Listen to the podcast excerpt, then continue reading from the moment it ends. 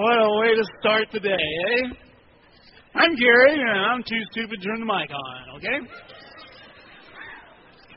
And I'm glad you're here because you feel better about yourself after my mistake. No, I really am happy you're here today.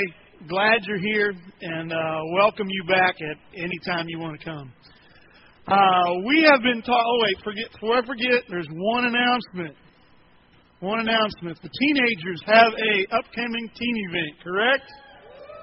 Ooh, they're excited about it. Couldn't you tell?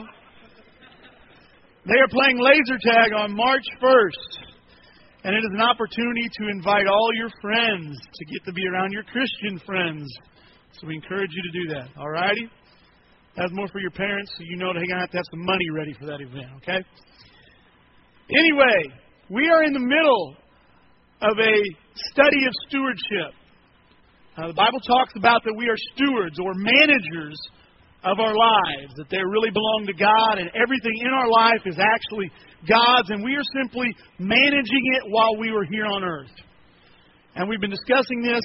Uh, I think this is about week four or five, five, I believe, of ten or something like that. And today we're going to be talking about what our gifts are, or not what our gifts are, but and if you notice on the on the screen, there's a title, "Living Like a Shark." What is that all about? Can I ask, does anybody else here like the show Shark Tank? You do. I love that. That has become a popular show around our house. The majority of the people there watch it. We talk about it. Um, some of us gather together to watch it, and uh, it's just a fun show. If you're unfamiliar with the show, uh, what the show is, they have five gazillionaires. Okay, these guys got bunches of money, and they sit in chairs, and they are the sharks. I'm not sure why they call them sharks unless it's for a loan shark. Okay, if you know what that is from like the mob, they expect a lot of interest. And then you have, I'm not sure what they call them, entrepreneurs, business people who come onto the show and they present their idea or their product. They've got some new product, some new idea, some takeoff of an old product, and they are needing money. And they are making a pitch to the sharks for money. And usually it's, it's a non-traditional idea. It may be a, uh, some. I mean, it, you've seen everything on there. You've seen fishing bobbers shaped like shotgun shells. What the heck? You know, last night they had a guy on there who was he had a little a little a little stand in I believe Portland or Seattle somewhere out there in the northwest. And he had bicycles with blenders on them. And as you pedaled the bicycle, you pedaled your own smoothie. They didn't give him any money. They did not give him any money. It was, it's just crazy. He had another that had they called show nose, and I don't remember this. You may, maybe you, some of you you folks do. You take your kid to the water park or to the beach, and they want to change out of their wet swimsuit into dry clothes, and you make them a towel tent. Has anybody done that? And you let your kid change clothes on the beach, you know, inside the towel. Well, this lady came up with the concept of a, she called it show nose, I believe, and she cut a slit in the towel, embroidered around it, and you put it over you like a poncho, and then your kid can change clothes on the beach. I don't know what to do with the side. They didn't show how to close it. And people gave her money to do this, and now that product is in Disney World's uh, gift shop. Disneyland, Disney World, their gift shop. And it's a very interesting show, guys, because you have people with an idea with a thought. I mean, and seriously, if you're interested in understanding how business works, or you ever go, "Hey, man, if I got my own idea, what do I need to do to get it get it to market?" Wonderful, very educational to understand how you get somebody interested in investing in your product. You see, because the sharks, they're not interested in making 5% or 10% or even a 100% return on their money. Okay? They've got a lot of money and they want to make a lot more. And so they're interested in how they can make a thousand percent on their money. If they're going to invest a hundred thousand dollars in your company, they don't want to know that they can get their hundred thousand dollars back plus another hundred thousand, which would be a good return on your money. They want to know how they can make a million dollars a year off your product. I mean, it, it is extremely interesting. Now, what does that have to do with our gifts and stewardship? Well, guys, that's what we're going to be talking about today. You see, because the reality of the situation is the way the people on Shark Tank have an idea, have a, a, uh, a service that they want to offer, that they want to bring to the world. And a lot of them, they're going, and a lot of people believe, I'm going to make the world better with my product. You know, you can pedal your own smoothie, get exercise while you make it. Okay, my kid can can now change clothes on the beach and not have to go to the to the locker room. Wow, big deal. But they're saying, I want to make the world better. Well, the, the reality is, and we're talking today about gifts that we've been given by God. And you see, guys, we're going to handle those gifts in either the way that's profitable and successful according to God's standards, or we're not. And guys, that's what we want to talk about today. I'll get to the props here in a minute. If you notice the shark teeth over here, Ryan Donahue made that, by the way. On one day's notice, I might add. That was my fault. Forgive me. But, guys, just like the people on Shark Tank that are looking for investors into their company, they have an idea. You have a gift. You have a gift. If you, uh, if you notice, there's three facts I'm going to talk about real off the bat. And the first fact I want to talk about is that I have a gift from God. That is a fact. The first verse there in 1 Peter 4:10 it says God has given each of you a gift from his great variety of spiritual gifts. Learn, use them to serve one another. And I want you to underline each of you. Okay, he's saying he has given each of you a gift. And I want you to underline that because I want you to think who is excluded there? Nobody. That means that you have a gift. If you're one of these people that go, oh, I ain't got nothing to give, no special talents, I can't sing, can't dance, can't talk on stage, I can't do nothing, you're wrong. I know you're wrong because God says you're wrong.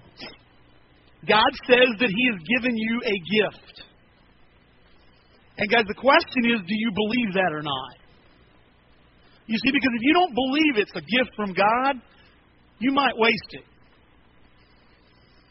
And if you believe it's from God, it's going to influence how you use it, if you use it, and what kind of return you get on that. Guys, I ask you the question. Can you answer, answer the question real quick? I mean, you know, if somebody put you on the spot, say, "What's how's God gifted you?" What gift has God given you? You see, guys, if you don't recognize it, if you don't have an answer, guess what? You won't use it. You need to seek out what that gift is. God will show you. But you've got to believe it. You see, because if you think you don't have a gift or you don't have anything to offer anybody else, guess what? You're disagreeing with God.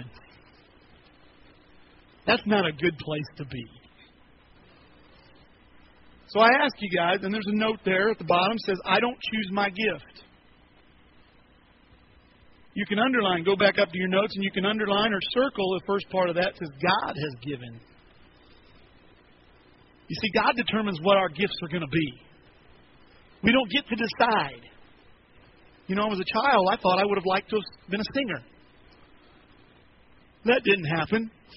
Fortunately, I recognized that. That can be really embarrassing, you know. Think I want the gift of singing, and I'm going to pursue it, and I can't sing worth a worth a flip. God gives you your gifts. The second fact, guys, we want to talk about, or we want to keep in mind as we look at this, is that I'm on a mission from God. Yeah, that excites you, doesn't it? I've never seen the movie The Blues Brothers, but I've heard that clip on the radio where they go around, we're on a mission from God. Guys, I just want to tell you, that sounds great. That sounds cool. But you need to know and you need to believe every day when you get up that you are literally on a mission from God. Now, it may not be a mission that ever gets publicized in a book or on TV or on the stage of a church. God doesn't work that. God doesn't tell you it's going to be something that everybody's going to recognize. But He tells you He has a purpose for your life. He has a mission for how you use your gift that He has given you. You see it, look in Romans chapter 12 and verse 6. It says, In His grace, God has given us different gifts for doing certain things well. Pay attention to that word, doing. Because that is the reason God gives you gifts. It is not merely to say you have it. It is not to sit on a shelf. It is not to talk about or even just to fantasize about what you could do with that gift. It is about doing something with it. In Ephesians 4, this is what it says it says, He makes the whole body fit together perfectly as each part does its own special work. It helps the other parts grow so that the whole body is healthy and growing and full of love. See, guys, it's saying was you do your own. Do, do, do you feel that way? Do you feel like you have your own special work? That's what it says, as each part. He's talking about uh, the, the church, he's talking about the members of the church, the people that make up the church, and he's saying, as each part, if you consider yourself a part of the church, and I don't mean that in an exclusive kind of way, but you're a follower of Jesus and a member of his kingdom, you are part of the church. He's given you a gift. He's got a special work for you to do. Do you believe it? Do you believe it? See, because if you don't believe it, what happens? You don't do anything. You don't do your own special work. And do you know what happens if you don't do your own special work? Look at the passage. It says that if you do your special work, the whole body is healthy and growing and full of love. What happens if you don't do your special work? The whole body is not healthy. The church is not full of love and growing and healthy. See, guys, I just challenge. It's a fact. God's given you a gift, and He's given you a mission. And the question is, are you going to recognize the gift and use the gift for His mission? Third fact, before we get into the meat of the lesson. For those of you who think I'm moving rather quickly for notes that don't fill up the page, second part I like to talk about. Fact three I will have to explain my actions. Anybody here ever see the old I Love Lucy show? Lucy, you got some splaining to do. Guys, literally, God's given you a gift. God has given you a mission, and He's going to ask you when He comes back how you've done with that. We're going to read this whole passage here in a minute, but in Matthew chapter 25, verses 14 to 19 this is what it says. Again, the kingdom of heaven can be illustrated by the story of a man going on a long trip. After a long time, their master returned from his trip and called them to give an account of how they had used his money. Guys, if you're a follower of Jesus, Jesus has entrusted you with things. And I know that story is about money, or it uses money as an illustration, but it's not talking exclusively about money. Because some of you are going, oh, I didn't get mine, right? I didn't get as much as somebody else. Money is just an illustration. Money applies. God is going to ask you how you use your income. God is going to ask you how you used your family. He's going to ask you how you used your gifts. And we are going to have to explain what we did with the gifts that God has given us. Now, I want to I want to I want to, back up just a minute, real quick, because I do want to explain something. I'm not I'm not a hell and brimstone fire, fire kind of guy when it comes to me being up here. I like to say I'm a talker, not a preacher. And when you talk about this, you're going to have to answer to God. You're like, oh, buddy, I better do something right now. I better get where I'm supposed to be right now. It says the master was going on a long trip. Okay? And one of the facts about God that I didn't list in his notes is God's a patient God. God doesn't expect you to get to the to be there to be where he wants you to get right now. He is a patient God. Now we're going to be talking about challenging you to make some progress. Okay? But I want to make sure I understood, you understood that. Because it says the master was on a long trip. If you've got your Bibles with you you want to turn to Matthew chapter 25, I guess you don't need to because it's going to be on the screen, I hope. There you go. Thank you, Jill. Guys, I want to read this parable to you. And this is a parable that Jesus told, and it's talking about him coming back and the servants. Beginning in verse 14, it says, Again, the kingdom of heaven can be illustrated by the story of a man going on a long trip. He called together his servants and entrusted his money to them while he was gone.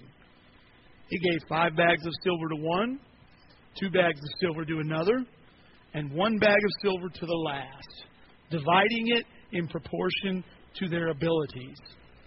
He then left on his trip. Just a side note, guys, back to what we were talking about earlier about the God determines what your gift is.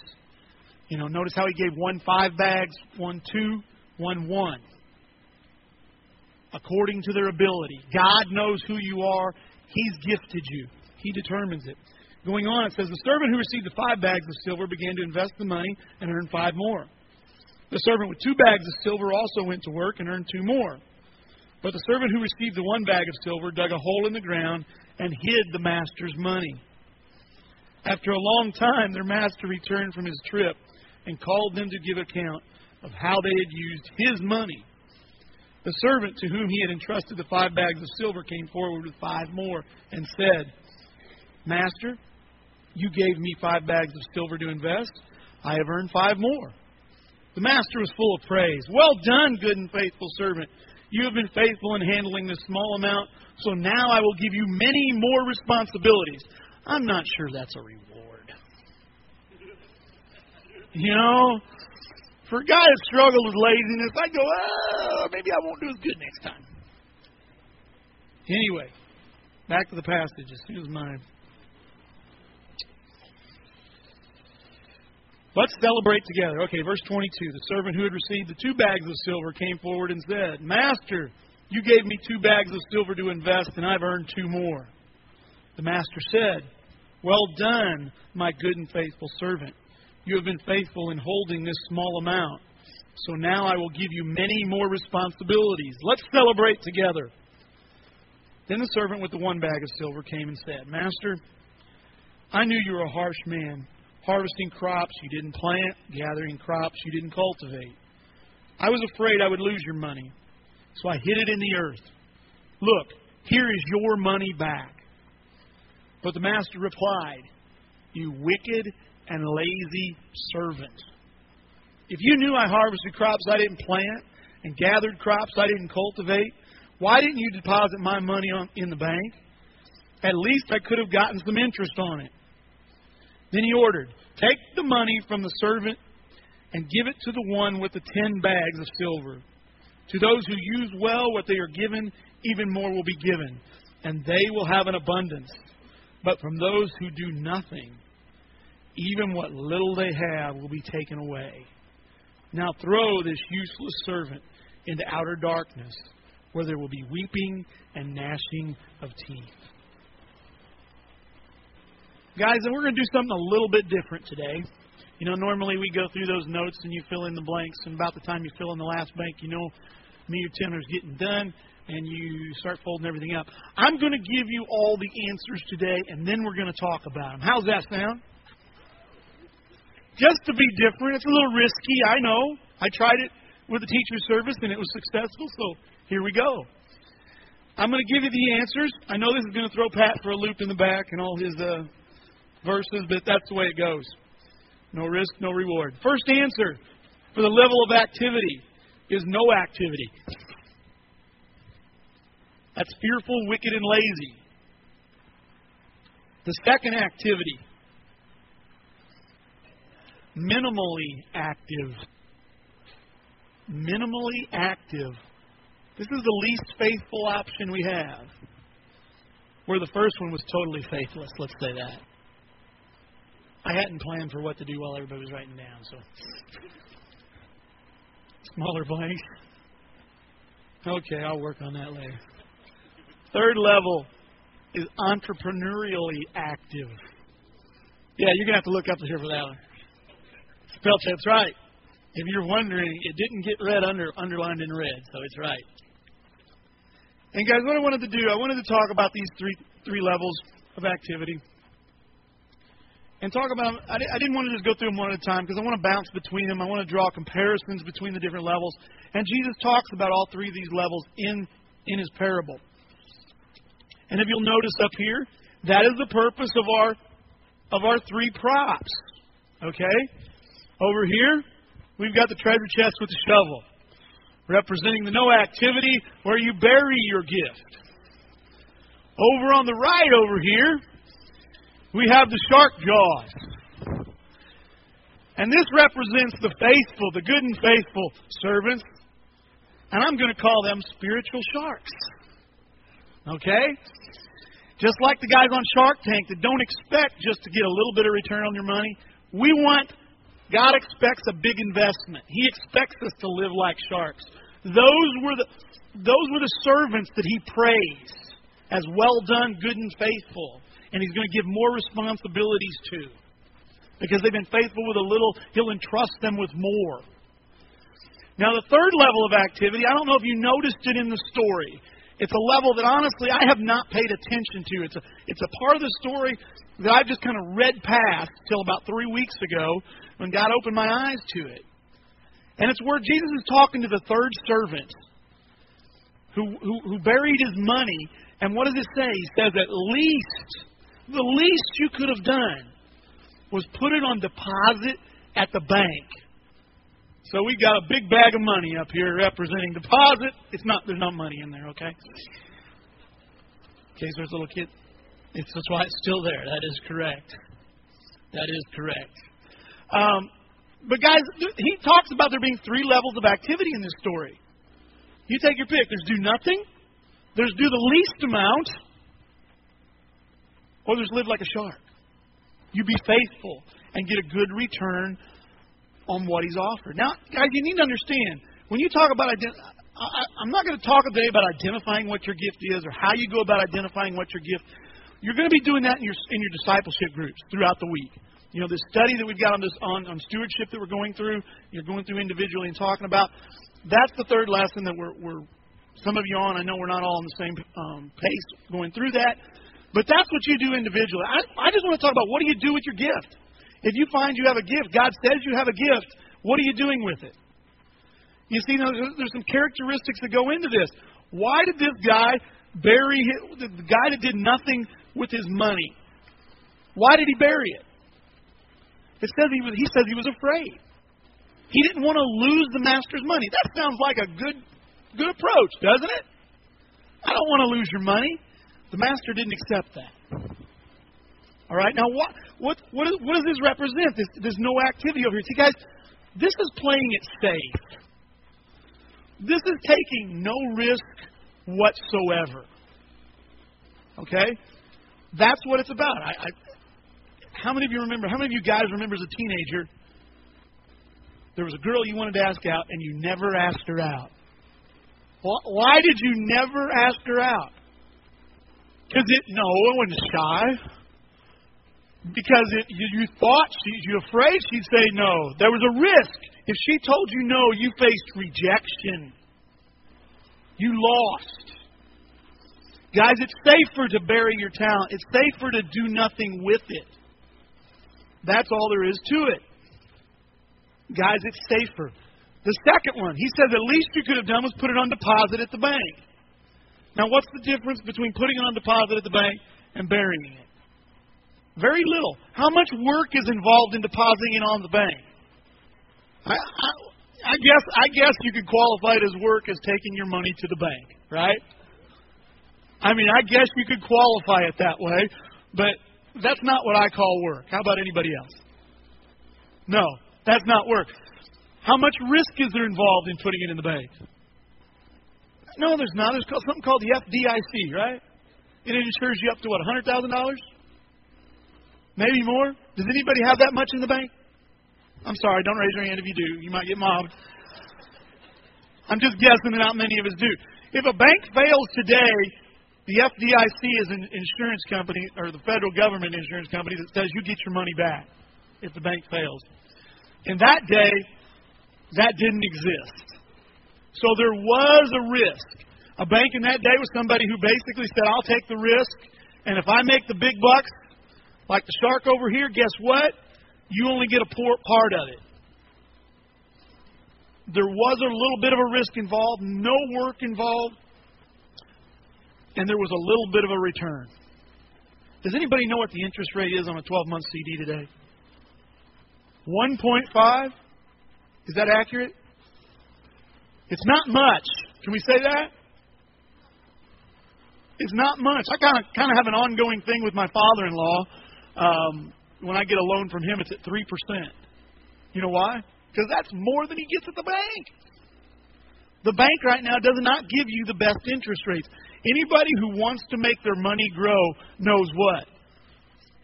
The bank ain't the best place to do it. There are other ways to make more return on your money than the bank, but it's safe. Now, it's important to notice what did Jesus say? This is better than this. Okay? What about the third one? What's this this living like a shark thing all about? The good and faithful servant. What what was the difference between this and this? Big risk. Big risk. You can lose your money. When you go to a, has anybody ever lost any money in the stock market?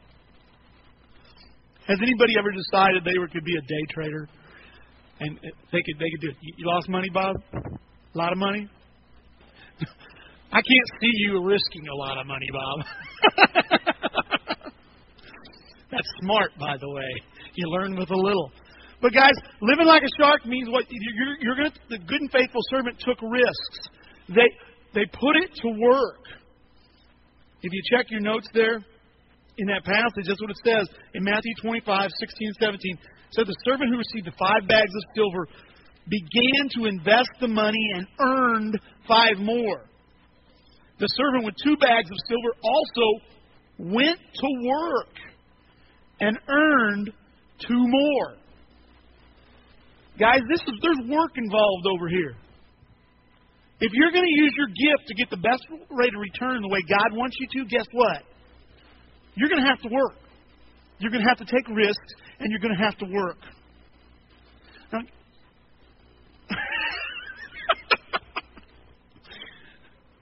Somebody's computer up here said exclamation point.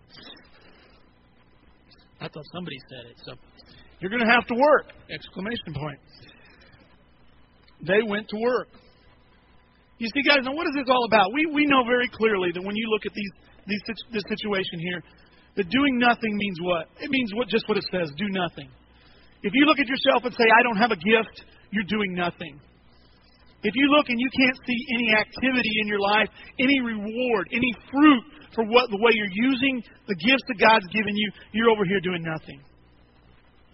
Now this middle one over here, this is this is what really piqued my curiosity three weeks ago. You see, because what does that mean to put it on deposit at the bank? I mean, I understand putting it to work and making more money, but spiritually, what does this mean? If I have a gift that God's given me, how do I put it on deposit at the bank? And I've talked with Tim and Alan, and I had to run it past them because what I'm about to say is a little different than what we've traditionally taught around here. Okay? What happens when you put your money on deposit at the bank? You are giving it to somebody else to use.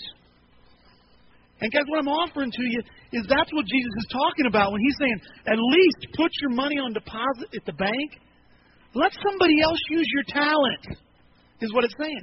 And I believe that what falls into that category is letting the church help you direct your talent, letting the church use your gift. Now, I want to be clear here. As Tim, I was talking with Tim. Tim called me because you're not going to tell them that's a bad thing, are you? You're not going to try to discourage them from because right now we could use some some volunteers. We could use some some people working. And no, I'm not because if you're over here, Jesus says this is the first place you should start. Okay, if you're doing nothing and you're saying I'm not doing anything with a spiritual gift, I'm not doing anything to help other people, let us know. And, and you want to, you want to start, let us know. But understand, that's not where you should camp out at. Okay, maybe you should say that's not where you should settle down. But it's a, it's a starting point. If you say you're doing nothing, at least do this. At least bring your talent to somebody else and say, hey, can you show me how to use this? Can you tell me what to do with this? You see, now, guys, what is the difference when you talk about putting it on deposit with the bank? Because I believe traditionally here at Greater Alton, as a church, we've been the bank saying, hey, come bring us your talents and we'll use them. And I believe, and what I believe that's done is it's prevented us from taking risk and going out as individuals. Now, Gary, what are you talking about? How is that? Well, let me let me give you a few illustrations, okay? How many of you have in your in your evangelizing and you're telling other people about Jesus, have you thought God's given you the urge to invite somebody or to share with somebody, and, and you go, man, I would have done it, but I didn't have a card. Remember, we printed up cards. You invite them to Bible Talk or Cross Chat or the church. Not condemning cards, okay? But when you say, hey, I can only do it if I have a card, you know, well, when are we going to get some cards printed up? You know, there's been times when there's no cards. I can't share my face. I don't have a card. I've said it. I've thought it. I've done it. Okay? You see, in the New Testament, it doesn't say anything about a card or a cross chat or a Bible talk. What it says is they shared the good news of the kingdom of God. And they shared about Jesus Christ. Now, how do you describe your evangelism? Do you describe your evangelism as inviting somebody? Or as I shared the good news of the kingdom of God? I invited somebody, or I shared Jesus with them. Which describes your level of activity? You see? Because sometimes, guys, we don't know what to do. Well, you know, there's this person I've been sharing my faith with, and they're busy on Tuesday nights when we have cross chat or when we have small group, and they can't come. What should I do? You see, because traditionally, and we get in this mindset, we get in this rut where you invite somebody, they come to an event, or, or you know, cross chat, Bible talk, Sunday morning service, and then we get them into a Bible study, a very specific set of Bible studies, and then they become a Christian. Right? And if it falls outside of that pattern, what do we do? yeah, our heads start shaking, right? I love I love the story of Jordan Rogers. You know, you talk about studying the Bible with people and becoming Christians, he was met in a bar where some of the brothers here went to sing karaoke. I don't, that's all I know of the story. That's the fun part right there.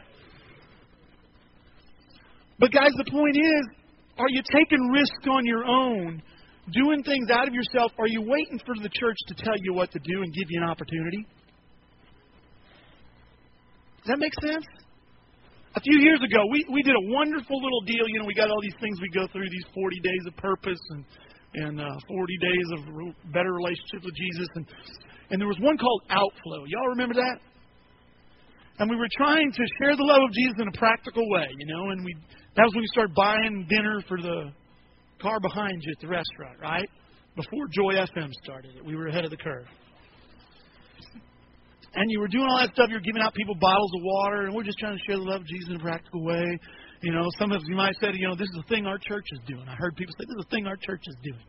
Here you go. And we're trying to share the love of Jesus in a practical way. Now, my question, and that's fine. That's good. Okay, those are good things. How many of you still do that? How many of you share the love of Jesus in a practical way when the church ain't doing it? Frankie, as he's raising his hand back there. Guys, I don't know of any. I don't know of anybody that became a Christian from Outflow. If you do, if you do, if you do, let me know. But I don't know of anybody that did. Okay, guys, you don't have to wait for the church to tell you what to do. I think it's going to be much more powerful.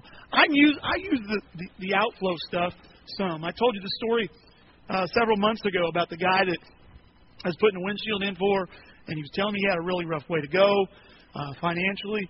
He was redoing an old truck because his new truck, new car blew an engine. And God put it on my heart. He said, you know, Gary, you give this guy the windshield. Do it for free. And I went up and told the guy this windshield's for free.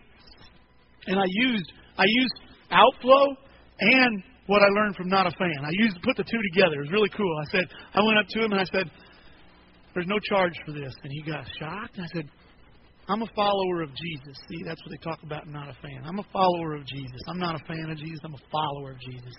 And Jesus has taken care of me in some rough spots. And I think He wants you to have some help right now.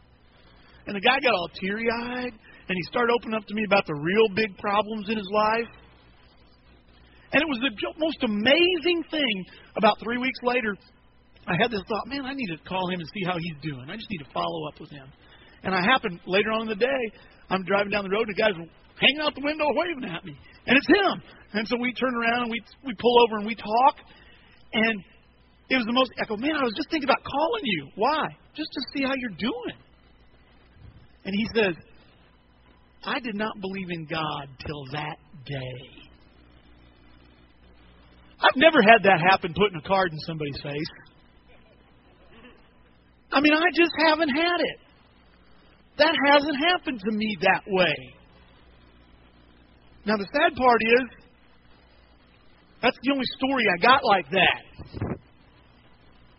And I'm serious, guys. That's a great story, but guess what? I wish Tim and I could stand up here and tell a story every week that we knew or ever somebody else had done just like that. That we're what? We're going outside, but we're taking a risk. I'm taking a risk. What's this guy going to do? Is he going to abuse my generosity? Is he going to take that cash and go buy drugs? You know, what is he going to do with that? That's not my responsibility. My responsibility is to be faithful to Jesus and to take the risk. And I just want to tell you guys, that's what living like a shark is all about. You want to say, How do I live like a shark? Let me, let me, let me tell you this. Every business class I ever took defines the word entrepreneur one way. Two words. You know what it is? Risk taker. Risk taker. I remember that from ninth grade at East Junior High in Alton. Introduction to Modern Business. Entrepreneur, risk taker. Guys, let me. Today I actually looked up the word entrepreneur to see what a dictionary said. Here's what it says A person who organizes and manages, stewards, any enterprise, especially a business, usually with considerable initiative and risk. You see, guys, we're talking about risk, but there's also this idea of initiative. You see, because here's the deal. If you're using your gift over here, you're not having initiative. You're waiting for the church to tell you what to do, or you're waiting for somebody else to tell you what to do. You're waiting for somebody else to use your gift or talent. Over here, you're taking initiative. You're taking initiative on your own. And the Bible, I don't have time to get into all this, but the way the Bible defines taking initiative is that you are led by the Holy Spirit, that you are sensitive to the Holy Spirit's leading. I wish I could say I come up with that idea all on my own that if I give this guy a windshield, he will believe in the Lord. That's not what happened, and I wrestled with it. Like you get this thought, I should give him the windshield. I should give him the windshield. I should give him the windshield. And then I had a decision to make. It wasn't me just taking initiative. It was whether I was going to be obedient to the Holy Spirit leading in my life. You see, guys, that's what the initiative is. And here's the thing if you're not looking for the Holy Spirit to lead you, guess what? You'll miss it. You'll miss it. You'll be looking back over here. What am I supposed to do? Where can I work? Where can I work? We have, uh, here at Greater Alton, uh, over the last couple years, we have, it's been a struggle to make the budget. Is that a fair way to say that? Money's been tight. In fact, I was told this morning that we need a contribution of $7,700 a day to make make the budget for the week. That's a side note. You do what you want with that.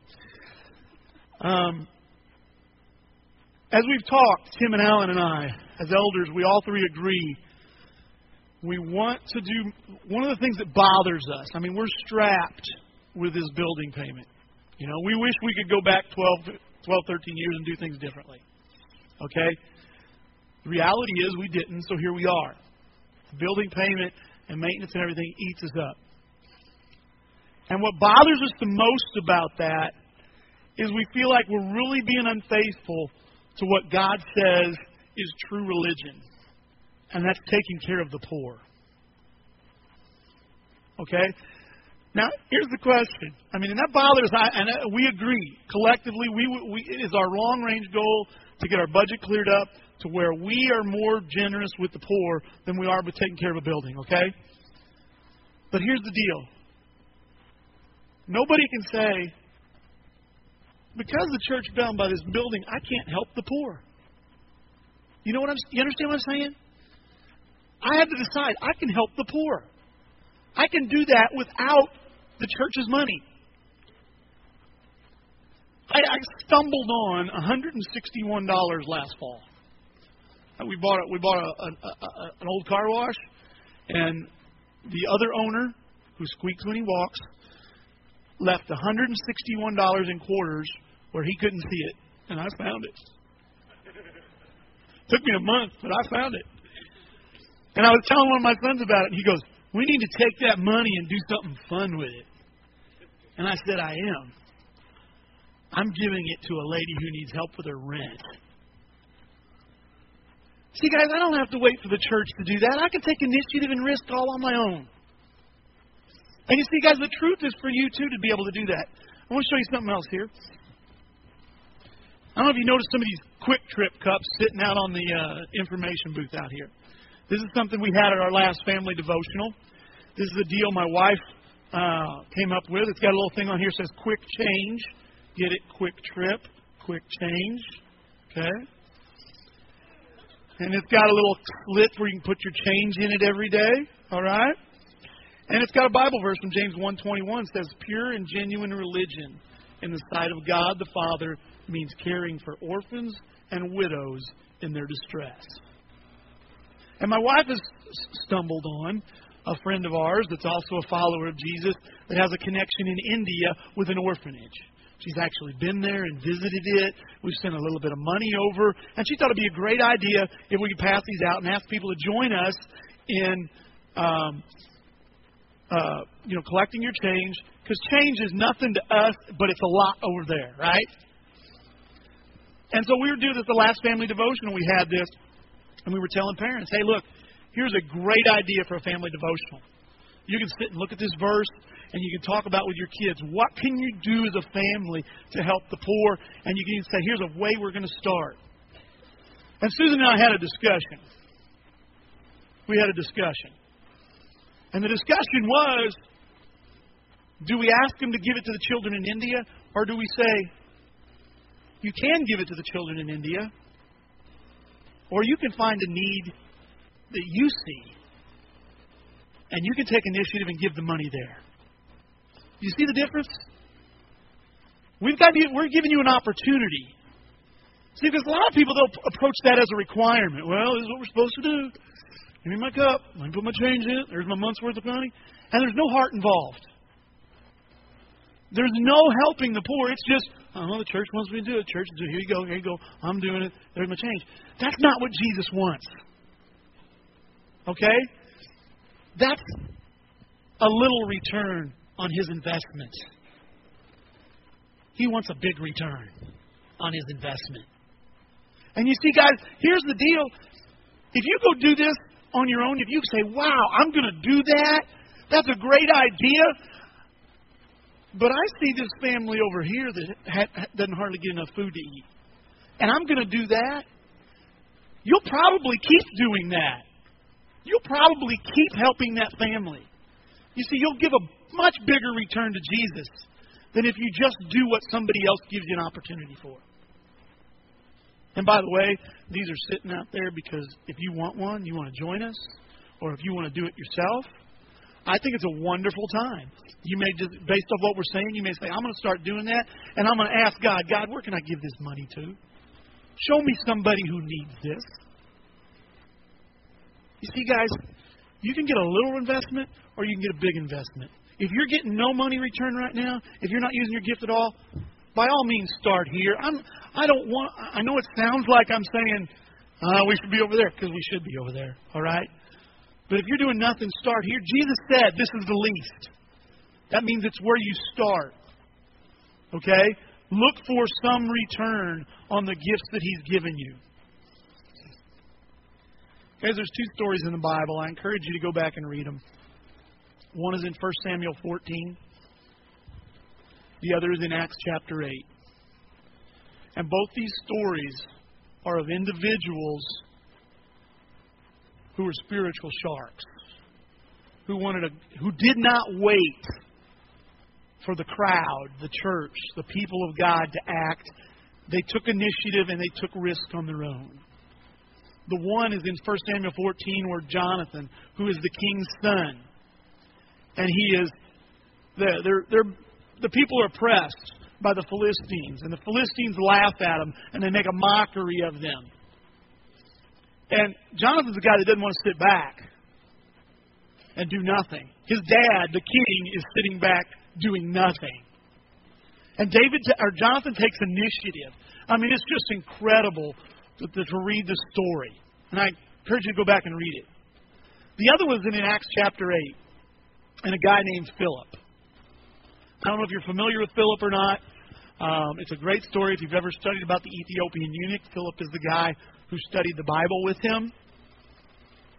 And um, what it is, is Philip was preaching. He was leading people to Jesus in a very powerful way. Large numbers were coming to Jesus. And the Holy Spirit says, Go down to this desert road. That's all it tells him is go down to a desert road. And there there was a chariot with a guy reading the Bible on it. And it says the Spirit told him, Go stay near that chariot. Now understand, guys, he is leaving a church. He is leaving a thriving ministry to follow the Spirit's leading to one person. To one person. And I, I wish I had a video of that scene. I mean, seriously, I mean, I know it doesn't exist, but God has it. Because I want to know how long he had to follow, how, how long he had to run along behind that chariot before the God spoke to him. You know, how long did he have? How long before he read something that Philip could say, "Hey, do you, do you understand what you're reading?" Guys, it's just so amazing because he didn't stick with the status quo. He didn't do, he didn't ask the church's approval. The Holy Spirit said go, and what did he do? He went. Now, can you imagine when he gets back and he tells this story and they say, well, where's he at? What do you mean, where's he at? Well, why didn't you bring him back? Shouldn't he be here with us? Don't you know what 1 Corinthians 12 says about being part of the body? No, I sent him back to Ethiopia. See, guys, I don't, I don't, I don't know exactly what happened, but history tells us that that man went out and took, took, told the whole nation of Ethiopia about Jesus.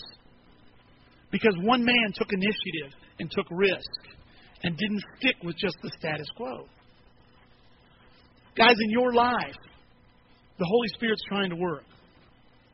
He's trying to get you to use your gift to build each other up and to tell people about Jesus.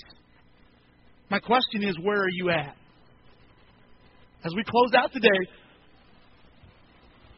which stop are you in of these three? I mean, can you, can you, if you're over here, all I can ask you is be honest about it and understand this isn't where Jesus wants you.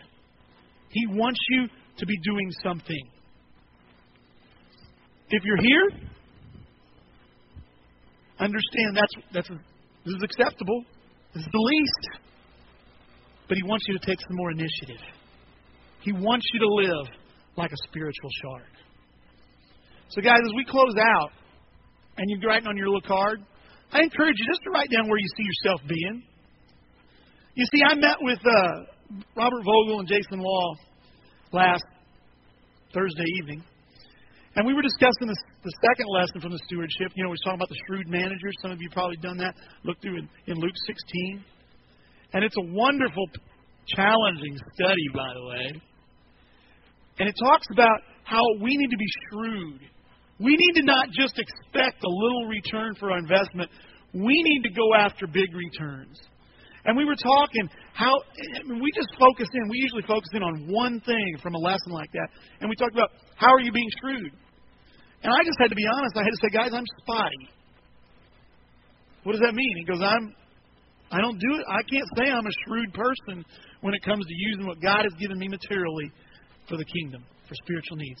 I, I do it, but I'm not nearly as consistent as what I believe He wanted to do. Like I told you, I've got one story about this free windshield. I'm spotty. Guys, what I'm asking you to do when you fill out that card is recognize where you're at and make a commitment to, to move, to make progress towards living like a spiritual shark like God wants you. Let's pray.